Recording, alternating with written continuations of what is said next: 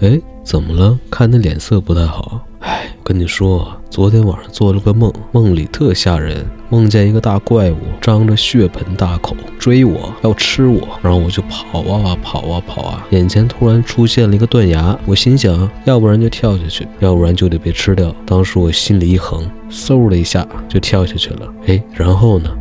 然后我就醒了。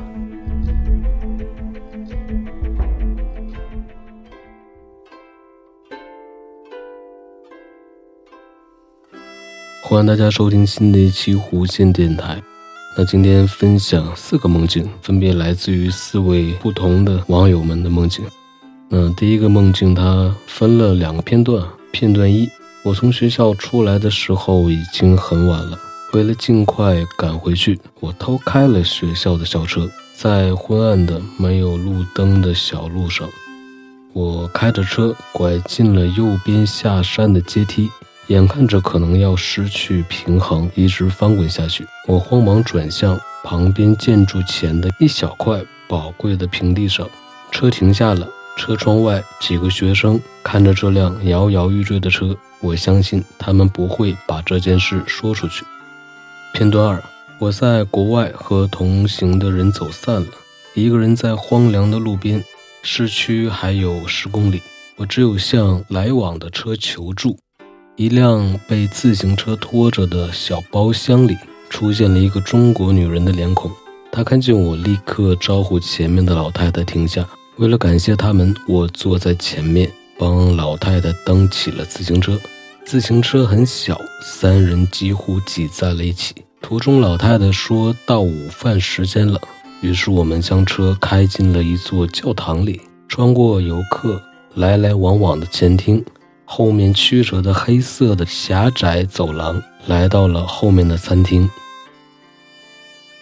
那接下来分享第二个梦境，开头呢是没有打完的省略号。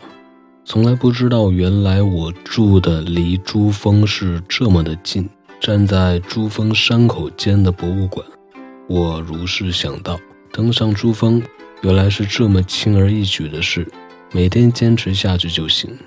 第二天早上，我如是在长途跋涉，从市区坐地铁到郊区公交终点站，再换乘一辆到底的公交车，坐一个半小时，就可以抵达珠峰脚下。通过设计用心的珠峰博物馆天文台，可以至少登到珠峰山口间很近的位置，四周环看，那最高点仿佛近在咫尺，触手可及。那接下来分享第三个故事，啊，第三个故事就比较短。我再次来临大理，乘车路过洱海和古城附近落车，看见一座新的古式建筑，原来是租售。突然有人教起我们制作弓箭，我好奇得很，并且和旁边的朋友一起学习。我按照步法把橡皮和支点按照一圈法。成功绑在原来我们的登山杖上，原来这么简便就可以，我便拿起制作好的箭射起来。旁边的朋友还在学制作橡皮到支点上，我上前去帮助。那最后分享的这个故事就还是一样短，我又被安排出发，在地面上候命，然后我被安送到管道里。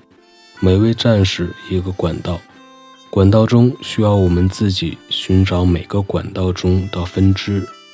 管道由高精密度金属制成，并且里面含有各种元素配件（括号应该是传感器）。我在管道下滑的速度非比寻常的快，我身上也穿满了高科技金属盔甲，在管道的每个弯位。我必须寻找我目的的转道，下到管道出口。这里是一个地下城，高度科技发达，并且半废弃。我开始战斗。